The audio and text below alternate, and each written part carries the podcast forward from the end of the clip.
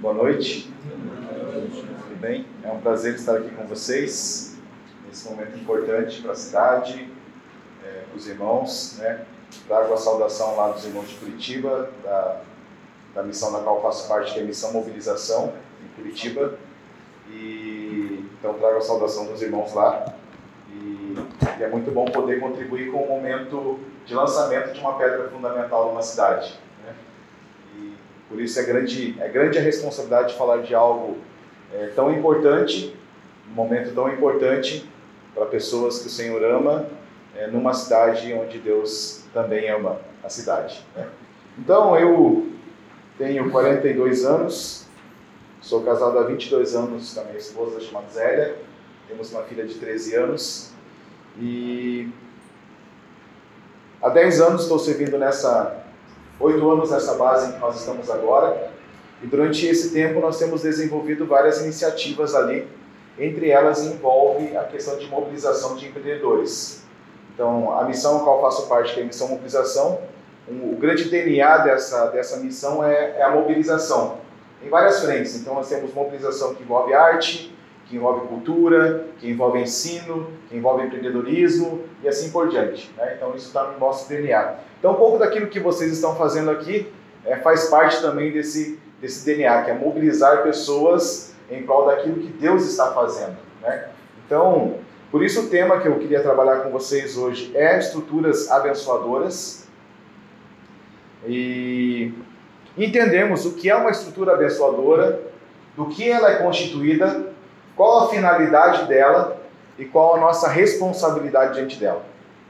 Então, o primeiro ponto que nós temos que entender é que todos nós somos mordomos. Ninguém é proprietário de nada. Porque o Salmo 19 fala que toda a terra, tudo o que há nela e todos os que nela habitam pertencem ao Senhor. Mas ele concedeu aos homens a oportunidade de conhecê-lo à medida que administram os recursos que ele criou. Então, todo o processo de mordomia não tem a ver apenas com fazer as coisas da maneira correta. Porque eu posso fazer as coisas da maneira correta, eu posso seguir princípios que são eficazes, princípios governam resultados, então eu posso ter resultado ao aplicar um princípio, mas eu posso passar a vida toda sem conhecer aquele que é o princípio desde sempre. O fato de eu desenvolver uma vida baseada em princípios não significa que eu conheço Deus que estabeleceu todos os princípios. Porque a jornada do conhecer a Deus tem a ver com uma relação próxima com Ele. E a gente vai falar um pouquinho disso hoje. E é muito interessante que ontem, ontem nós terminamos aqui a fala é, trazendo um panorama, né?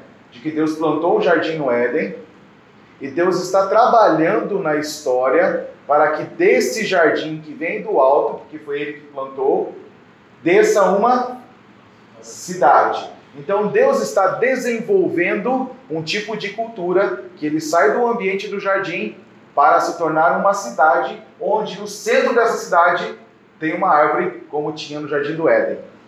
Então Deus vai trabalhando progressivamente.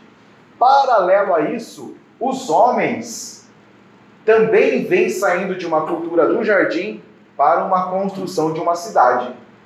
E aí nós temos a, a, a, os opostos, que nós chamamos da cidade de Deus, a Jerusalém que vem do alto, onde o Cristo reina, para a cidade dos homens, onde os homens reinam. E na história nós vamos ver que essa cidade ela começa a tomar um nome chamado Babel. Então, Gênesis 11 fala dessa cultura de homens que saíram do jardim. Adão foi expulso do jardim porque é, estava fora da sua posição, havia cometido um pecado, um erro. E agora ele, a partir de, de Caim, seu filho, começa a construir uma cidade, uma estrutura. Só que essa cidade que Caim edificou não era uma estrutura abençoadora era uma estrutura para a sua sobrevivência. Então, tudo aquilo que nós construímos para a nossa sobrevivência jamais pode se tornar abençoador.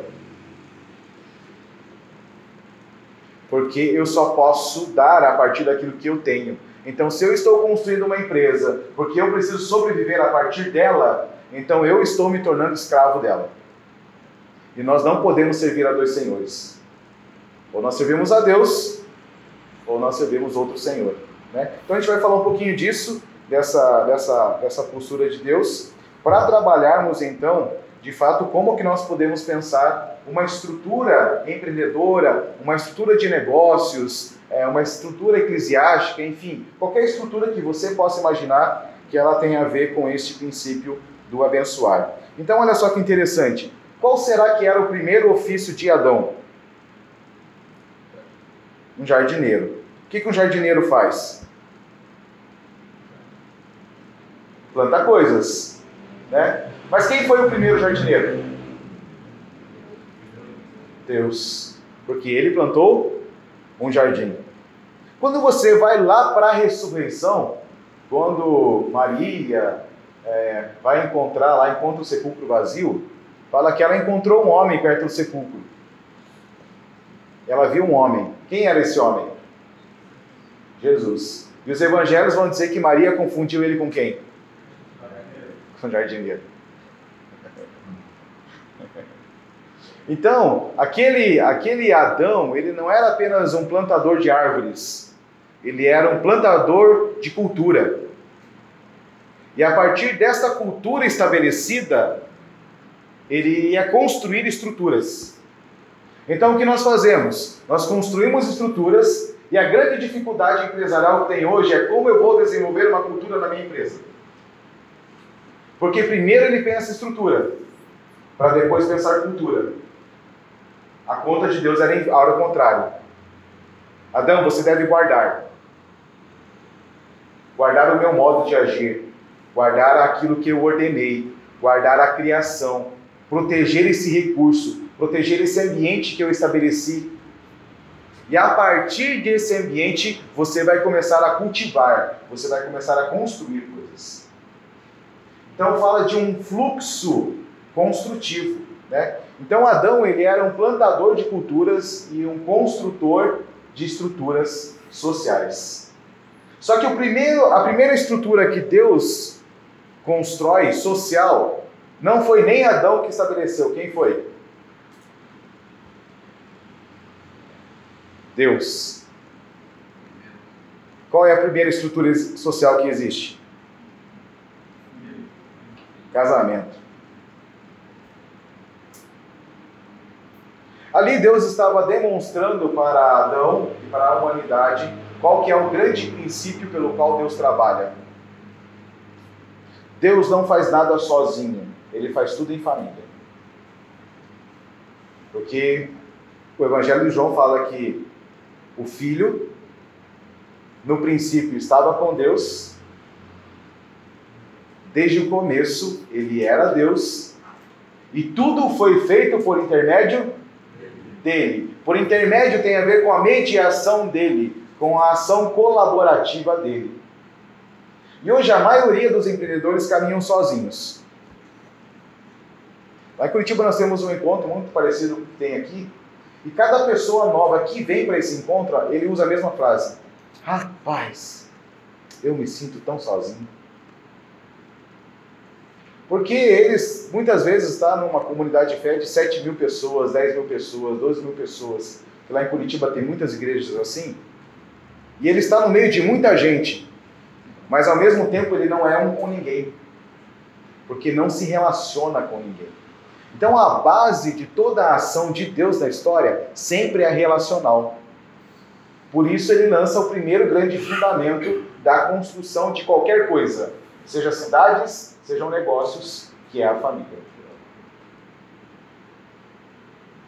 E nesse processo a gente vai ver que a maior falha que existe a nível de negócios não é uma empresa prosperar ou não prosperar mas é o fato de que muitos homens de negócios que prosperam, prosperam às custas de condenar a sua família. E são inúmeros casos, inúmeros, inúmeros casos, de homens que construíram grandes negócios, mas perderam toda a sua família, perderam sua esposa, perderam seus filhos. E nós vamos ver que tudo aquilo que nós idolatramos, nós perdemos. Então, é, pensar estruturas abençoadoras tem a ver com tentar desenvolver a, as coisas a partir da maneira com que Deus pensa. E quando a gente pensa uma empresa, a primeira coisa que nos pergunta é qual é a missão da empresa? O que, que vocês fazem? É, então, missão para a gente tem a ver com as coisas que nós fazemos. Só que, ok, isso também está correto. Só que, escrituralmente, biblicamente, nós vamos ver que a missão, na sua essência, está relacionada ao lugar onde nós estamos.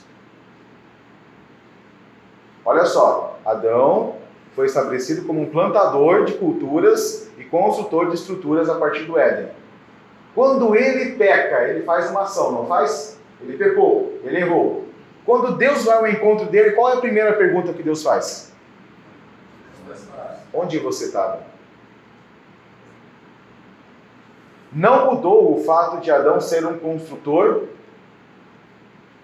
de estruturas sociais e não mudou o fato dele ser um plantador de culturas. O que mudou? O lugar de onde ele estava agora fazendo essas coisas.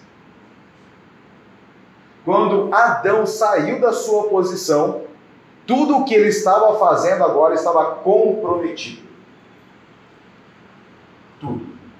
Comprometeu o trabalho, comprometeu o, tra o casamento, comprometeu a relação com a natureza, comprometeu a sua gestão, a sua administração, a sua capacidade, o seu olhar, comprometeu tudo. Tudo agora começou a ser alterado dentro de Adão primeiro. Porque uma estrutura abençoadora, ela sempre vai seguir esse fluxo de dentro para fora. Sempre de dentro para fora. Ou seja, Adão foi expulso do jardim. Ele estava agora longe deste lugar chamado jardim. E agora ele tinha que desenvolver todas essas coisas externamente.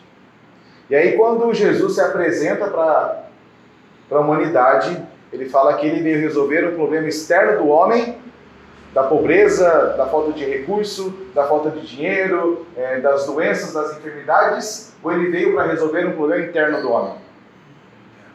Interno. Ou seja, ele veio para resgatar a humanidade para reposicionar o homem de novo neste ambiente agora chamado jardim, que não era mais um jardim externo, mas agora era um jardim interno. Para que a partir desse jardim cultivado em nosso interior, nós pudéssemos então construir, voltar à posição onde iríamos construir então é, estruturas sociais abençoadoras dentro delas os negócios. Então o nosso pastor lá tem uma frase muito interessante, o nome dele é Anderson Bonfim, que ele fala assim: que a missão não é o negócio que nos sustenta. A missão é a causa pela qual vivemos. Há uma grande diferença entre aquilo que nos sustenta com a causa pela qual vivemos. Porque aquilo que sustenta tem a ver comigo. A causa pela qual eu vivo tem a ver com todos. Então, uma estrutura abençoadora de negócios, ela sempre vai partir desse pressuposto. E nós vamos trabalhar isso de maneira mais prática. Então, olha só que interessante. Nós estamos vivendo em dias, eu falei ontem sobre isso, né? Sobre ah, o ambiente raiz e o ambiente Nutella, né? Ou seja, é, ambientes que aparentam ser, mas não são.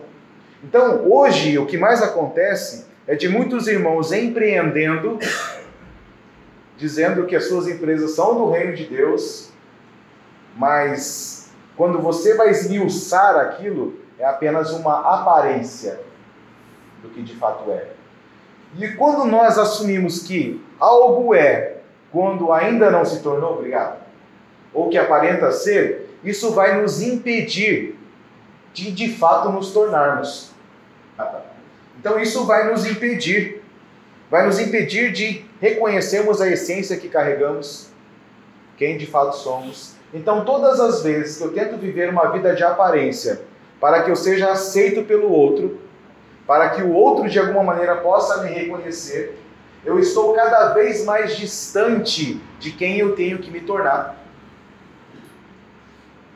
E nós passamos toda uma vida de frustração, porque o fim de viver uma aparência é enfado, cansaço, frustração, porque você vai ter que sustentar algo que é insustentável, porque a Bíblia fala que somente é por meio do Cristo todas as coisas são sustentadas.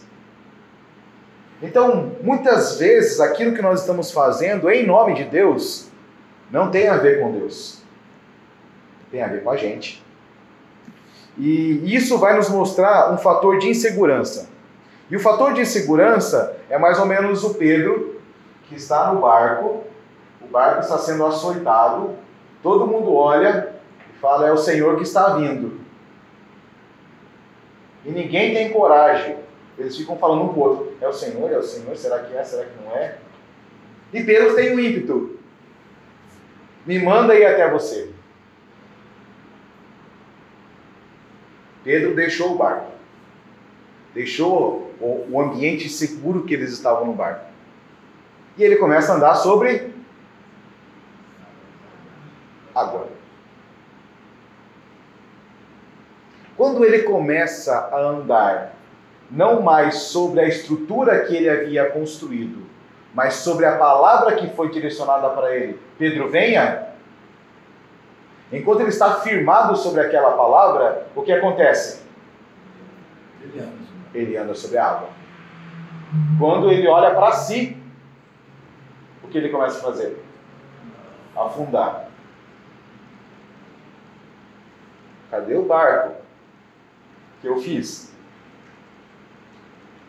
Então, muitas vezes, nós construímos estruturas por causa da nossa insegurança e não de fato sobre a palavra que ouvimos. Jesus foi bem claro quando ele disse assim: Olha, eu não faço nada daquilo que eu vejo o meu pai fazer. A pergunta que eu quero deixar para a gente ficar pensando: isso que nós estamos fazendo hoje tem origem no quê? Naquilo que ele disse ou naquilo que nós acreditamos ser? Porque não há como construir uma estrutura abençoadora sem que essa estrutura nasça, ou seja, construída sem que haja uma palavra dele porque nada subsiste. Hebreus fala que é, tudo aquilo que existe, a matéria, foi criada mediante uma palavra do Eterno. Então nada pode existir se, não, se ele não disser.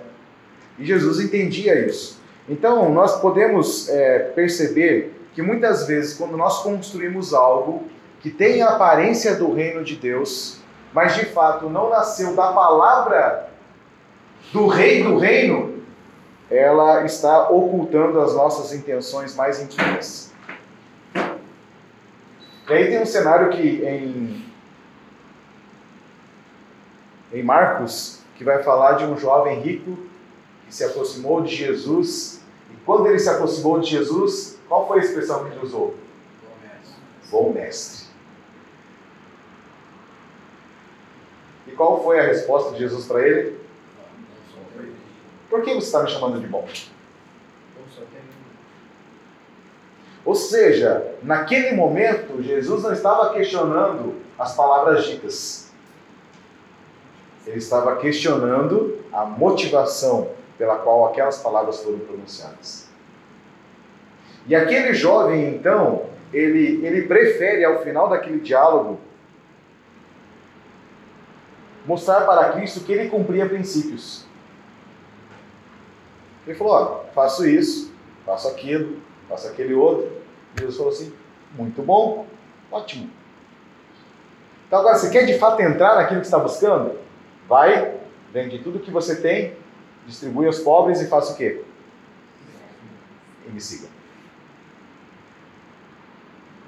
E aquele jovem, então, prefere continuar seguindo princípios do que seguir aquele que era Deus desde o princípio. Então ele trocou, vou usar esse, essa expressão, né? A galinha de ovos de ouro pelo ouro da galinha. Entendeu? Ele, ele se prendeu a uma riqueza que era limitada para caminhar ao lado daquele que é dono de todo o ouro, de toda a prata. E a Bíblia fala no, em, é, no Antigo Testamento, fala que os sacerdotes, eles não tinham herança, porque o Senhor era a sua herança. O Senhor era a sua porção. Então, quando nós começamos a pensar a partir desta ótica que nós podemos ser homens de negócios, cristãos, eu vou ter uma perspectiva de trabalhar a minha empresa. Agora, quando eu começo a pensar que eu sou um sacerdote atuando na esfera de negócios, é uma outra dimensão. É uma outra perspectiva. E pensar estruturas empreendedoras tem a ver com isso. Pensar a natureza da qual nós somos constituídos. 1 Pedro fala que ele nos constituiu, ele fez isso, como um reino de sacerdotes. E sacerdote é um ministro governante. Ou seja, é um ministro que é legítimo, que é legitimado pelo Cristo, e por ser legítimo, ele tem autoridade para se mover sobre a terra. Ele tem autoridade para usar as chaves do reino dos céus. Ele tem autoridade para definir situações na cidade. Ele tem autoridade para intervir em situações na cidade. Então, quando eu começo a olhar essa ótica, eu começo a perceber que ser sacerdote numa esfera de negócios significa não apenas desenvolver empresas que vão prosperar, mas significa legislar sobre a economia de uma cidade. Porque sacerdotes são legislativos. Eles aplicam a lei de Deus, eles aplicam a vontade de Deus naquilo que está. À medida que essa vontade é aplicada, o reino de Deus começa a ser estabelecido. Ou seja, eu começo a fazer a oração do Pai Nosso algo prático. Porque a oração do Pai Nosso é: venha o teu reino na terra, como é no céu. Olha só que interessante. Hebreus capítulo 12 vai falar que nós estamos assentados com Ele aonde? Nas regiões celestiais. A partir deste lugar onde estamos assentados com Ele, nós começamos a legislar sobre a terra, para que o que está lá, de fato, possa se tornar visível para aqueles que ainda não conhecem o Senhor. E a gente vai ver isso de maneira bem prática na vida de Abraão. Mas antes de falar de Abraão, eu queria falar com vocês sobre Abel e Caim. Abel e Caim, eles começam a, a, a crescer e começam a produzir na terra. Caim começou a fazer o quê? Plantar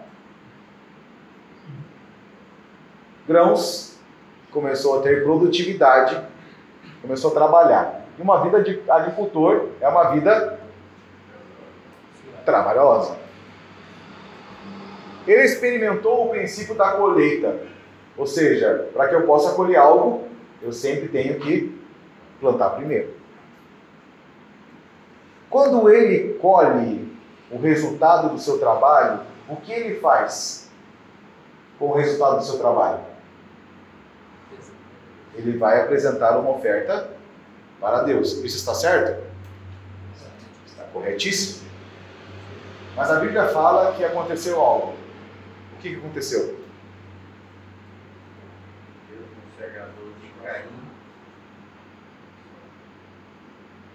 Deus rejeitou Caim e sua oferta.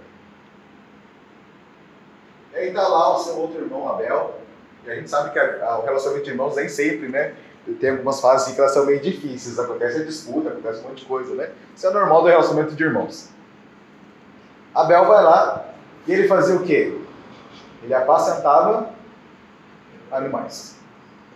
E ele mata um boi, mata um bezerro e faz o que com o bezerro? Oferece a Deus com toda a gordura. Você já entregou aquele bezerro de maneira integral, completa, para Deus. E fala que Deus se agradou de Abel e sua oferta. O que isso gerou em Caim? Ciúmes. E o que Caim fez? Matou Abel. Porque toda competitividade vai gerar morte.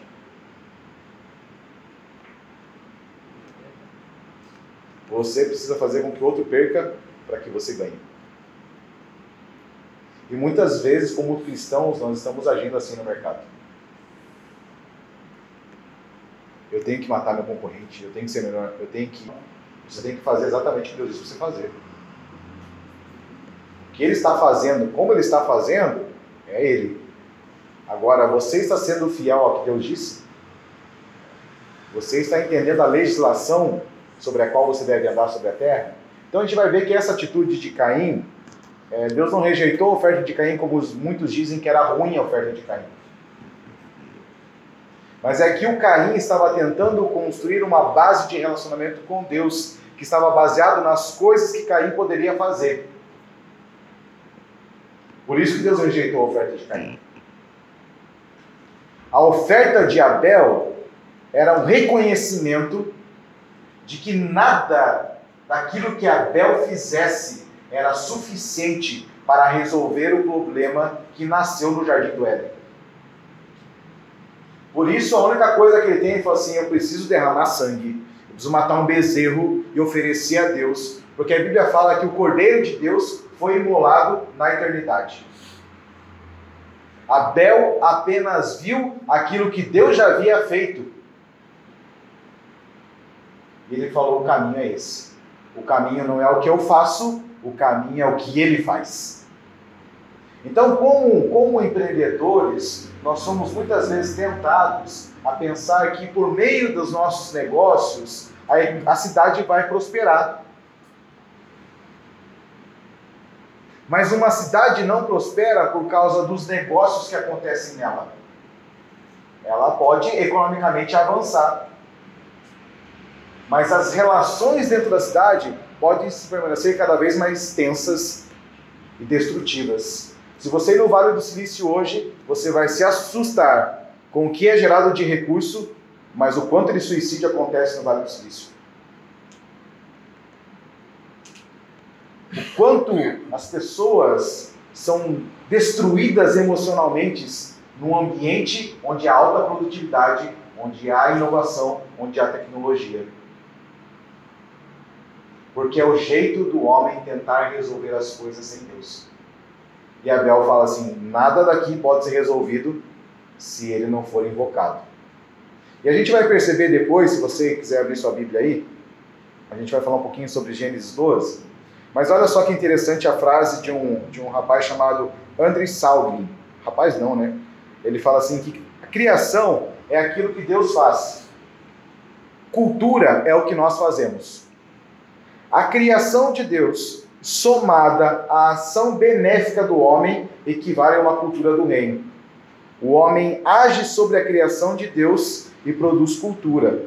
E uma outra autora chamada Nancy Pierce, ela fala assim: nada tem identidade autônoma, ou seja, nada existe por si só e nada é independente, separado da vontade do Criador. Toda a criação deve ser interpelada, levando em conta sua relação com Deus. Em qualquer área de estudo, descobrimos leis da criação pelas quais o Criador estruturou o mundo. Então nós vamos perceber que Deus estruturou todas as coisas físicas, químicas, por meio de leis que ele estabeleceu. Se você soltar um negócio aqui, ele vai cair no chão, porque a lei, há uma lei atuante aqui da lei da gravidade. Se você é, expor a água a uma temperatura, vai haver uma transformação da água, porque é uma lei da termodinâmica acontecendo ali. Então Deus estabeleceu todas as, todas as estruturas para que elas funcionem a leis. E todas as estruturas sociais precisam dessas leis de Deus para também funcionarem. Então, uma empresa ela pode funcionar no seu aspecto de produto, da engenharia desse produto, ela pode funcionar perfeitamente, porque o, o produtor, ou o CEO, ou o diretor daquela empresa tinha capacidade técnica para fazer aquele produto. Mas muitas vezes o ambiente que ele constrói de relacionamento dentro dessas empresas é terrível. Porque ele desconhece as leis que Deus estabeleceu nas relações, onde nada vai funcionar se Deus não estiver no centro de todas as coisas. Então, pensar estruturas abençoadoras vai ser esse, esse tipo de estrutura onde Deus é o centro. Ele é o eixo que faz com que todas as coisas aconteçam. Ele não é apenas aquele que está abençoando o seu trabalho, mas aquilo que você está fazendo é uma expressão daquilo que você está vendo ele fazendo.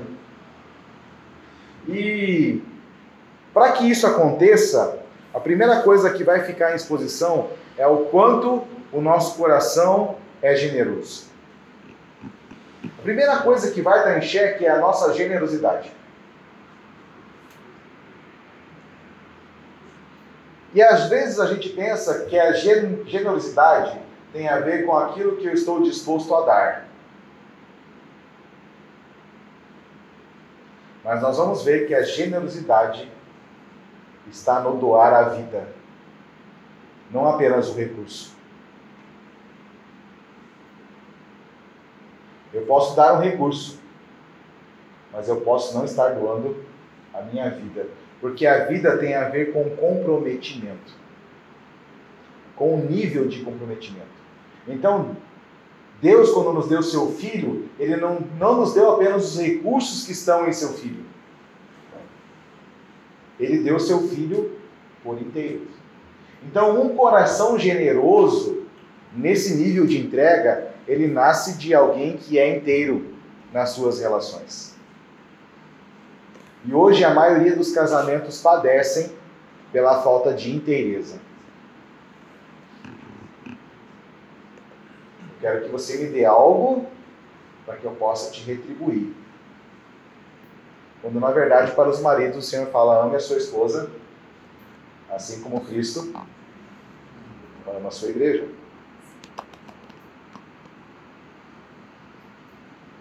Agora imagine assim, como que você vai ser generoso com uma cidade se você não consegue ser generoso a ponto de dar a sua vida pela sua esposa? Não fecha a conta. É, olha só que interessante. Hoje a gente, eu visitei com o Ruth uma empresa e eu vi pedras lindíssimas. Né, Ruth? Pedras lindíssimas. Eu fiquei imaginando aquelas pedras num grande prédio, numa casa. Olha que lindo. Olha aqui a beleza que esta cidade entrega para outras cidades. Deixa as, as cidades mais bonitas. E quando você anda nas ruas dessa cidade, o que você encontra?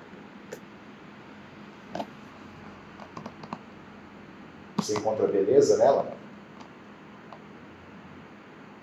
Tem casas que não têm revestimento, nem de cimento. Isso demonstra o que de fato é mais importante para essa cidade.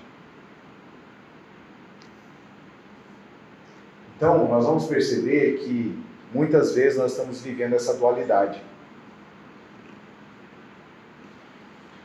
Daquilo que de fato estamos fazendo e, a, e o tipo de casa que nós estamos construindo. Né? É, mas o ponto é que todos nós estamos construindo algo. Todos nós.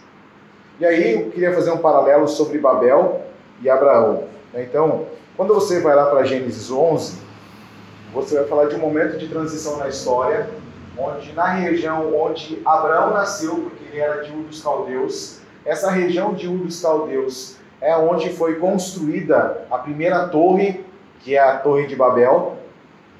E esse edifício que foi construído é porque os homens acabavam, acabaram de vir de um processo de dilúvio.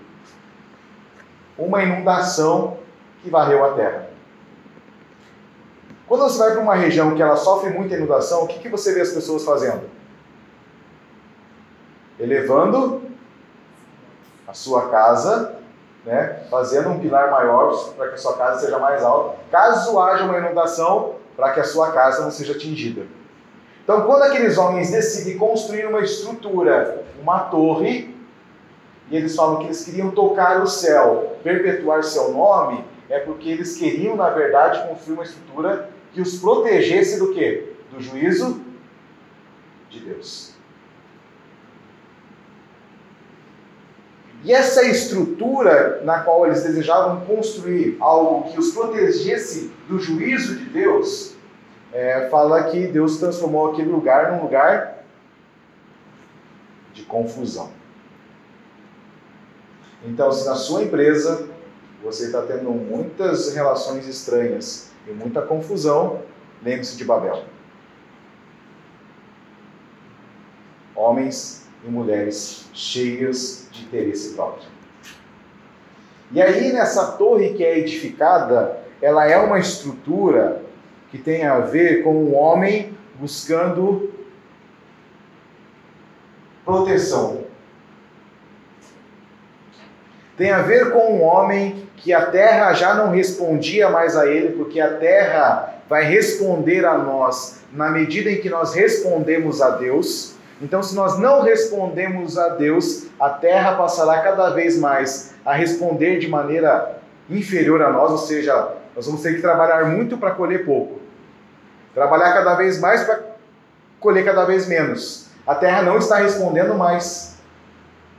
Porque ela já não reconhece mais a nossa autoridade, porque nós não estamos respondendo ao Deus que ordena todas as coisas. Então esses homens já estavam tendo dificuldade de alimento, de provisão. Então eles constroem uma grande torre que vai aglutinar um monte de gente e a partir daqui eles começam a produzir coisas para que eles possam comer. E outra coisa que eles vão fazer é, fazer com que o nome dele seja reconhecido, seja visto. Ou seja, que eles estejam em evidência. Que eles sejam vistos na história.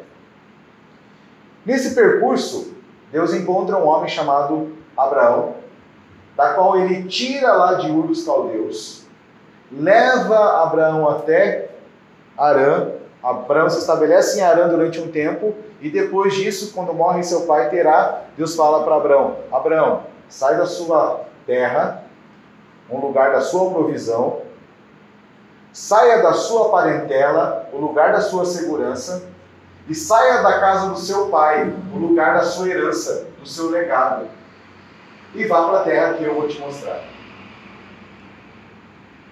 Ou seja, naquele momento, Deus desejava tirar de dentro de Abraão a Babel que estava dentro dele.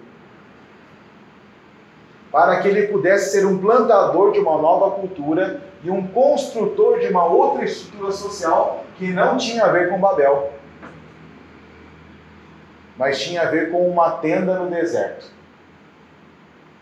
E nesse processo, a gente vai ver que a, a grande proposta de Deus para Abraão falou assim: Abraão, sai deste lugar aí, desse lugar que não vai para lugar nenhum, que eu quero fazer com que todas as famílias da terra sejam abençoadas por seu intermédio. Todas. E todas é todas. Então, Abraão vai para uma jornada onde Deus não chamou Abraão para construir uma torre, mas chamou Abraão para construir outra coisa. E aí, se você quiser abrir lá em Gênesis, capítulo 12, é, vamos primeiro para Gênesis 18. Gênesis 18 vai dizer assim no versículo 19.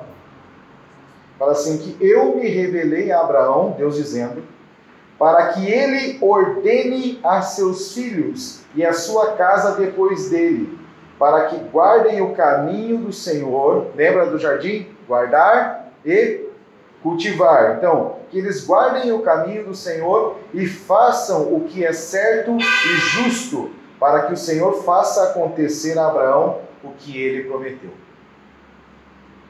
Então a primeira coisa que Deus ordena para Abraão, Abraão, ordene a sua casa. Como estão as nossas casas? Porque o estado em que nossas casas se encontram vão ficar escancarados nas empresas que nós estamos fundando, construindo, administrando. Porque tudo vai ser uma extensão do que acontece ali. E muitos dilemas que nós vivemos em nossa empresa só vão ser resolvidos na medida em que nós ordenamos a nossa casa. Por isso que a, a, família é a base sobre a qual Deus opera sobre a terra. A jornada do reino de Deus não é uma jornada para solitários.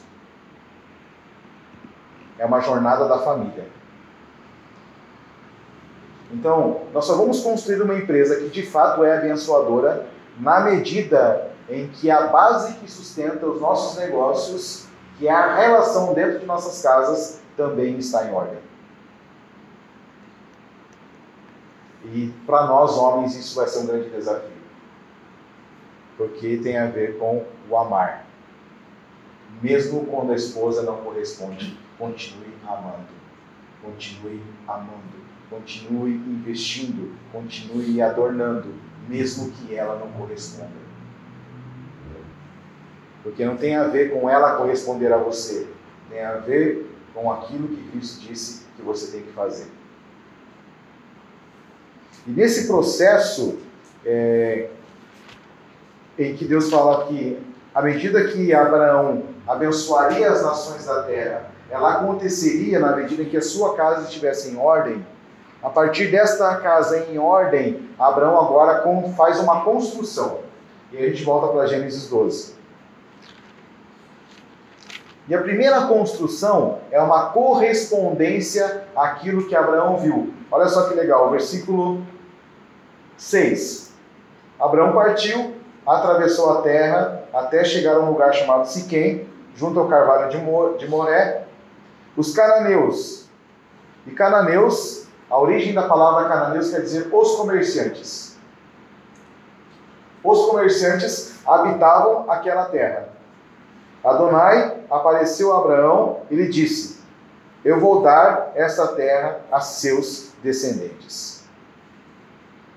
Então ele construiu um altar e ali ele invocou o nome do Senhor numa terra onde só havia produtividade, porque habitavam comerciantes, homens de negócios, que estavam construindo suas empresas. Um homem vem, um homem que está colocando a sua casa em ordem, vem e constrói um altar onde ele invoca o nome do Senhor. E por que ele invoca o nome do Senhor? Porque ele viu o Senhor. Então ele está dizendo assim: olha, nada vai acontecer se o fluxo não for restabelecido. Abraão continua a jornada, continuamos ali no versículo 8. Então ele deixou aquele lugar onde ele viu Deus, construiu um altar, e fala que ele viajou e se dirigiu a uma colina ao leste de Betel, e ele armou ali a sua tenda com Betel a oeste e Ai a leste. E ali ele construiu um altar e invocou o nome do Senhor. Então nós vamos ver que no primeiro altar, Abraão construiu porque ele viu Deus. Neste, neste segundo movimento, ele não vê Deus, mas ele constrói um altar. E aí eu preciso entender o lugar que Abraão estava. E ele fala que ele construiu um altar tendo uma cidade a leste e outra cidade a oeste. Uma cidade era Betel. O que significa Betel? A casa de Deus. No outro lado havia uma cidade chamada Ai. E eh, o nome Ai no seu original quer dizer um monte de ruínas. Entre aquelas duas realidades, da realidade perfeita da casa de Deus, nos céus, e entre um lugar de ruína, ruínas, como a terra estava, mesmo tendo aquela terra sendo habitada por homens que produziam riqueza. Ele fala: Eu preciso me colocar aqui. E nessa tensão entre aquilo que é e aquilo que precisa ser restaurado para ser como era, eu vou construir um altar que tem a ver com uma posição de intercessão. Ou seja, eu vou a partir de agora dedicar a minha vida de tal maneira que essa realidade que eu estou vendo aqui possa ser evidente nessa outra realidade que eu estou vendo aqui. Então, uma estrutura abençoadora, ela nasce a partir daquilo que nós estamos vendo em Deus daquilo que estamos ouvindo a partir de Deus, da intenção, do modelo de como Deus faz todas as coisas, do que Ele deseja. E nós nos colocamos como intercessores, construindo uma plataforma onde nós invocamos o nome do Senhor para que Ele torne possível que essa realidade venha e toque essa outra realidade aqui, até que ela seja plenamente restaurada. E essa estrutura que Abraão construiu era feita do quê? De pedra. E eram pedras brutas, porque essa era a exigência. E quem é a rocha de Israel? Quem é a rocha da sua igreja? Jesus. E quando ele está diante de Pedro, que Pedro tem a revelação de quem ele é, ele fala: Pedro, você é Simão, você é Pedro, ou seja, você é uma pedra. E você vai ser uma pedra que vai contribuir com aquilo que eu estou edificando. Eu estou edificando a minha igreja. Jesus não está fazendo negócios. Ele está edificando a sua igreja. Então, se eu começo a atribuir ao princípio de que eu começo a desconfigurar aquele que ele é, e a sua obra e a sua ação, eu começo a deixar de ser uma pedra que está servindo para edificação, para ser uma pedra de tropeço. Ou seja, uma pedra que compõe o cenário de ruína, e não uma pedra que está compondo o cenário daquilo que ele está fazendo.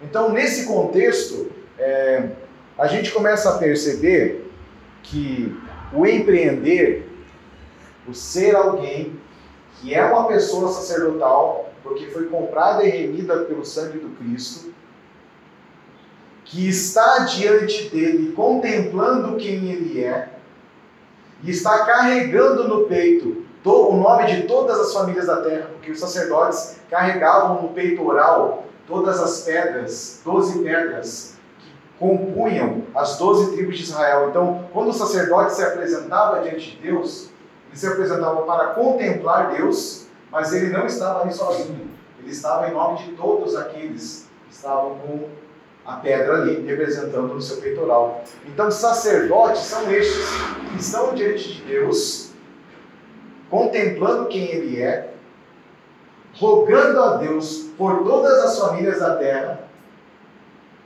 e eles estão trabalhando. Trabalhando. Trabalhando. Adornando igreja do Cristo. Para que as cidades de fato sejam transformadas.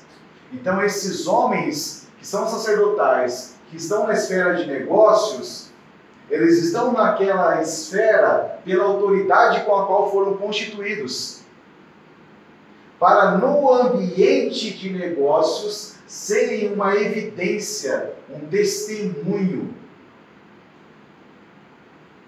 de um Deus que ama a sua igreja e que deu a sua igreja a todas as nações da terra, para que por meio da sua igreja todas as famílias da terra fossem abençoadas. Então, quando nós começamos a pensar um negócio, uma, o desenvolvimento de uma empresa destituída da vida da igreja, separada da vida que nós estamos construindo juntos, eu não posso chamar essa empresa de empresa do reino de Deus. Porque ela está fora do lugar de onde Deus ordena todas as coisas. Então, o papel da igreja não é fazer negócios. O papel da igreja é discipular pessoas que estarão na esfera de negócios. E quando eu, como empresário, começo a atuar na esfera que eu estou, eu sou um representante do Cristo naquele lugar. Eu sou um ministro naquele lugar, que estou ordenando um ambiente, que eu estou sujeitando aquela área a Deus novamente, para que ele seja visto e glorificado. Então, olha só que interessante, nós estamos numa região, eu estava conversando com o Ruth, que praticamente 50% do mercado brasileiro é atendido por uma região. Com um produto que tem a ver com o embelezamento de uma estrutura. Então, se você olha aquela coluna, ok, ela está ali. Ela está cumprindo o papel dela, que é trazer sustentação. Mas quando eu revisto ela com um granito ou com um mármore, o que eu faço? Eu atribuo valor a ela. Eu deixo ela mais bonita. Eu falo assim, uau, que lugar é esse? Que bonita essa pedra. E essa pedra não vai ter a pintura de uma pessoa ali. Ela vai ter a pintura de um grande artista chamado Deus. E criativamente, a gente está falando que tem mais de 500, né? 500 cores, 500 desenhos, tipos de desenhos só nas pedras brasileiras. Olha o papel dessa cidade. Ela pode não ser vista no mundo, mas ela pode estar presente no mundo todo. Na medida que aquilo que, que é gerado aqui, é produzido aqui, está embelezando vários lugares do mundo. Mas essa cidade também precisa se tornar bela. E para ela se tornar bela, é preciso repensar a cultura pela qual os homens estão fazendo todas as coisas cidade. É preciso brotar algo novo. É preciso brotar algo novo. E nós acreditamos que estabelecer aqui uma base de encontro de pessoas de valor, um encontro de valor, tem a ver com este algo novo, com esse frescor novo. Mas isso precisa estar fundamentado sobre a pessoa do Cristo para que, na medida em que isso está fundamentado sobre a pessoa do Cristo, nós possamos ordenar as nossas casas, possamos ordenar os nossos negócios a partir da realidade de quem Ele é. E aí nós vamos começar a experimentar aquilo que muitos têm que trabalhar muitos anos para alcançar. Nós podemos experimentar coisas juntos que jamais experimentaríamos sozinhos. Se aquilo que você já está é, recebendo de favor de Deus da sua empresa pode se tornar ainda muito maior e significativo. Quando duas ou três ou quatro ou cinco ou seis pessoas começam a pensar uma cidade juntos. Porque fala que ali o Senhor ordena a sua bênção para sempre.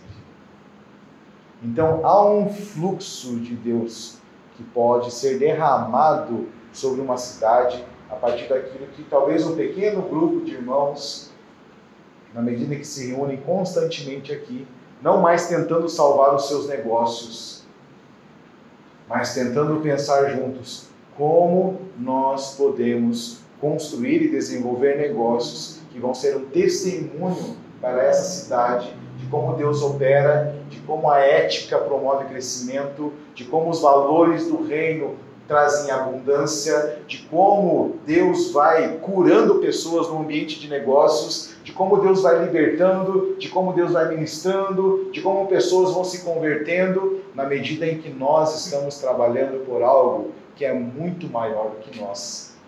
Aquilo que Abraão fez ao edificar uma pequena estrutura entre uma realidade da casa de Deus e um lugar de ruínas, transformou aquela terra que era de pedras numa terra que Deus falou para Moisés: Moisés, vai tirar meu povo do Egito lá, porque eu desejo levá-los para uma terra que goteja leite e mel. E o mel está relacionado com a pureza. Aquilo que é produzido lá é puro. E o mel tem a ver com o alimento mais nutritivo que existe na natureza. Tem a ver com a completude de bênção e de produtividade. Por isso que aqueles homens, quando vão, quando vão espiar a terra, eles carregam, tem que carregar um cacho de uva, que hoje cabe na palma da nossa mão. Fala que dois homens tiveram dificuldades para carregar um cacho de uva. Porque um homem, um senhorzinho de idade, de 75 anos, com uma esposa de 65 anos, ordenaram uma casa, construíram um altar de pedras, falaram: Deus, tudo isso aqui é seu. Venha de volta. Nós não queremos apenas a produtividade do Jardim do Éden. Nós queremos te encontrar de novo. Esse tem que ser o nosso clamor. Esse tem que ser a causa que nos mobiliza. Tem que ser isso. Porque senão, nada do que nós vamos fazer, por mais bonito que seja, vai ter valor. Vamos entregar para os nossos filhos uma herança mas que a traça uma hora vai consumir. Então nós precisamos nesses dias de sondar os nossos corações. Precisamos matar os ídolos do nosso coração. Precisamos matar o, o ideal empreendedor de homens que querem ser vistos e reconhecidos por meio daquilo que fazem. Precisamos matar os nossos ideais para abraçarmos aquilo que de fato Deus designou. Então, o Brasil tem uma profecia que muitos irmãos em vários lugares do mundo já têm falado, que o Brasil é um celeiro é um celeiro para as outras nações. Ou seja, esse celeiro fala de uma estrutura abençoadora. Que armazena não para si, mas armazena para um tempo específico onde todas as famílias da terra serão beneficiadas com aquilo. Só que a terra brasileira é explorada por homens que estão construindo estruturas para si mesmos. E a nossa oração tem sido: Deus, levante homens que vão construir celeiros, não para sua condenação, como foi aquele que falou assim: Nossa, olha, agora estou tranquilo. Os celeiros estão lotados, aumentei a estrutura, tudo está lindo, agora eu posso falar assim: minha alma se deleita agora.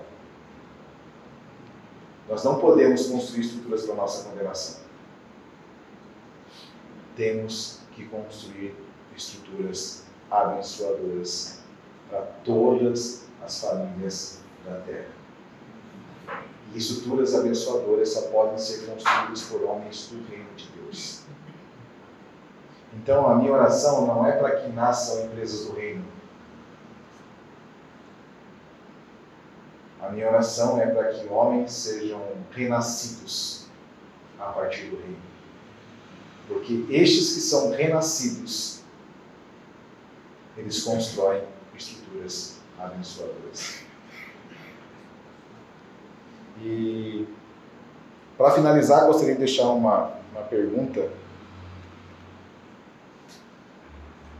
Uma torre, a Torre de Babel, foi construída a partir da força empreendedora daqueles homens. Ela foi construída a partir da capacidade de geração de recursos de riqueza que eles tinham. Ela foi construída a partir da influência que homens tinham e mobilizavam pessoas. Essa era a Torre de Babel. Sempre tendo a força do homem em evidência, a capacidade do homem em evidência. Mas o altar para Deus que Abraão edificou foi construída a partir da natureza do Filho de Deus, por isso era feito de pedra. Ela foi construída por causa da realidade do amor pactual de Deus. Ou seja, Deus venha novamente e atue na terra. E por causa da inteireza que Abraão estava tendo com Deus naquele momento. Então, uma empresa do reino, ela vai ser do reino de fato, quando ela estiver sendo desenvolvida por pessoas que são inteiras na sua relação com Deus. E o que vai evidenciar se nós somos inteiros na nossa relação com Deus é se nós somos um com a nossa esposa e se, a nossa, se as esposas são um com seu marido. Isso vai fazer com que o nível de confiança que os seus parceiros de negócios vão ter em você vai subir escalonamente. Porque quando ele bater o olho em você, ele vai dizer assim: esse cara é confiável. Ele não vai ter garantia nenhuma. A única coisa que ele vai ter é o reconhecimento: Deus é com ele. Há evidências de que Deus é conosco naquilo que nós estamos fazendo? Ou aquilo que nós estamos fazendo é mais um resultado das nossas capacidades? Porque fala que é, José prosperava em tudo que ele fazia, porque Deus era com ele. Fala que Abraão prosperava em tudo que ele fazia, porque Deus era com ele. Você ver que Daniel prosperava na Babilônia, porque Deus era com ele. Em todos os momentos que você vai ver que alguém que está prosperando, sempre há o reconhecimento de que Deus era com aquela pessoa. Porque aquela pessoa andava com Deus. Então talvez hoje você não ouviu muito sobre, puxa, o que, que eu tenho que fazer para melhorar a minha empresa? Que técnica que eu vou aplicar? Que estratégia que eu vou seguir? Quer a melhor estratégia? Ande com Deus. Ande com Ele. E talvez o que Ele peça para você vai ser algo absurdo como construir uma arca.